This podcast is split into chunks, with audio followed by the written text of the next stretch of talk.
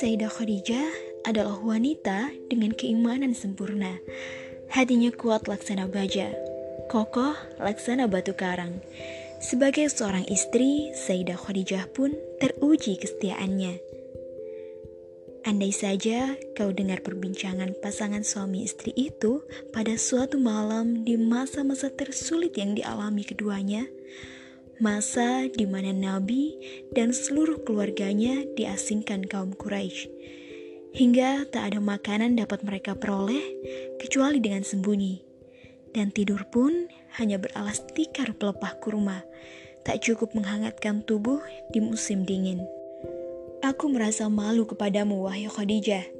Sang suami membuka percakapan. Dan mengapa pula kamu merasa begitu, wahai Rasulullah? Sebab aku menikahimu dan engkau mulia di kaummu. Kini kau dicaci maki mereka. Aku menikahimu dan kau kaya raya. Semua yang kau inginkan tersedia. Kini kau makan ala kadarnya. Bahkan seringkali harus menahan lapar di waktu yang lama. Sang istri memandang wajah suaminya penuh cinta, mengingatkan bahwa bahagianya bukan terletak pada gelimang harta atau dianggap mulia di antara kaum yang tidak mengenal Tuhannya. Bahagianya ada pada kebersamaan dengan sang tercinta. Bahagianya ada pada pengorbanan dalam membela agama.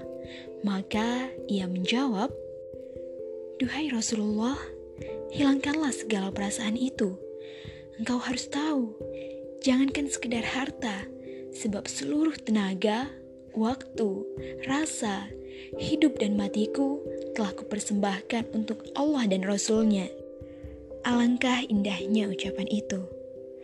Sungguh tulus hati dan jiwanya dalam pembuktian cinta kepada Allah dan Rasul-Nya, hingga para ahli sejarah menyimpulkan tentang tokoh kita ini, dia adalah seorang istri yang tidak pernah berkata tidak kepada suaminya.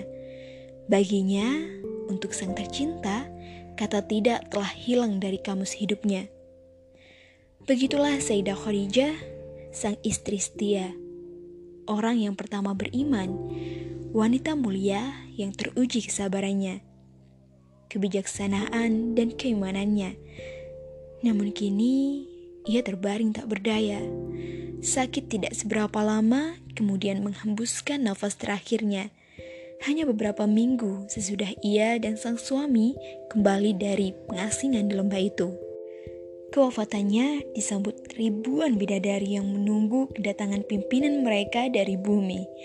Nabi Muhammad shallallahu alaihi wasallam mengurusi sendiri jenazah istrinya, membandikan, mengkafani, dan menguburkannya.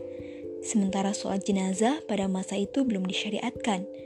Beliau bahkan masuk ke liang lahat melepas istrinya sampai di saat paling terakhirnya di atas bumi. Kepergian Sayyidah Khadijah menyisakan luka dan kesedihan yang dalam untuk sang suami, Nabi Muhammad shallallahu alaihi wasallam. Tak didustainya, kesedihan besar itu, ia bahkan terlihat jarang keluar rumah sesudah itu. Cintanya kepada Sayyidah Khadijah memang tiada dua. Bahkan ketika kelak ia telah beristri beberapa orang wanita, Sayyidah Khadijah masih saja disebut-sebut, hingga menimbulkan kecemburuan bagi Sayyidah Aisyah yang terang-terangan berkata, "Aku tidak pernah mencemburu istri-istri Nabi yang lain. Aku justru cemburu kepada Khadijah, meski aku tidak pernah berjumpa dengannya, karena tidak ada satu hari berlalu kecuali Nabi menyebut namanya. Terkadang Nabi menyembelih kambing dan membagikannya kepada kawan-kawan Khadijah." Hadis riwayat Bukhari. Pernah suatu ketika datang seorang perempuan tua ke rumah Nabi Muhammad shallallahu alaihi wasallam di saat beliau tengah bersama dengan Sayyidah Aisyah. Nabi bergegas membukakan pintu, menyambutnya dengan hangat, mempersilakan masuk dan mendudukkannya di tempat duduk beliau sendiri. Hal yang jarang beliau lakukan kecuali kepada orang yang dianggap begitu istimewa. Beliau menyimak dengan seksama ucapan wanita tua itu, menjawab pertanyaannya dan memenuhi semua hajatnya hingga dia berpamitan. Nabi bahkan mengantarkannya ke pintu dan menunggunya sampai hilang dari pandangan. Melihat perlakuan Nabi kepadanya membuat Sayyidah Aisyah radhiyallahu anha tak mampu menahan rasa penasaran dan segera bertanya, "Siapa dia, wahai Rasulullah?" Rasulullah menjawab, "Dia adalah kawan Khadijah. Kedatangannya mengingatkanku kepadanya." Aisyah tersentak mendengar jawaban Nabi. Ia tak mampu menahan cemburu. Wajahnya merona merah. Jadi, hanya karena wanita itu mengingatkan Nabi kepada mendiang istrinya Khadijah, beliau sampai memuliakannya sedemikian rupa, batin Sayyidah Aisyah. Wanita mana yang tidak cemburu karenanya? Dengan tanpa menyembunyikan rasa di hatinya, Sayyidah Aisyah berkata, "Khadijah, Khadijah, sampai kapan kau sebut-sebut wanita tua itu ya Rasulullah? Bukankah telah Allah gantikan untukmu yang lebih baik darinya?" Mendengar ucapan Sayyidah Aisyah, Nabi menjadi marah.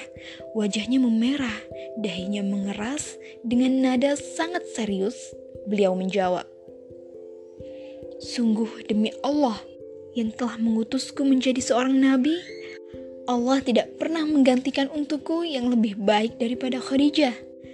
Ucapnya menyalahkan pendapat Sayyidah Aisyah. Nabi lalu menyampaikan alasannya. "Dia beriman kepadaku di saat belum ada siapapun beriman. Dia mengorbankan hartanya untukku di saat orang-orang tidak melakukan itu. Dan darinya Allah karuniakan anak yang tidak dikaruniakan dari selainnya." Jawaban itu membuat Aisyah terdiam. Ia menyadari betapa mulianya wanita itu dan betapa besar jasanya dalam Islam.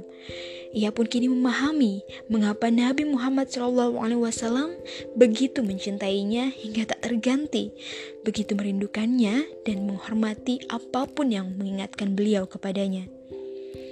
"Sejak hari itu, aku tak pernah lagi menyebut nama Khadijah dengan keburukan," ujarnya menutup kisah.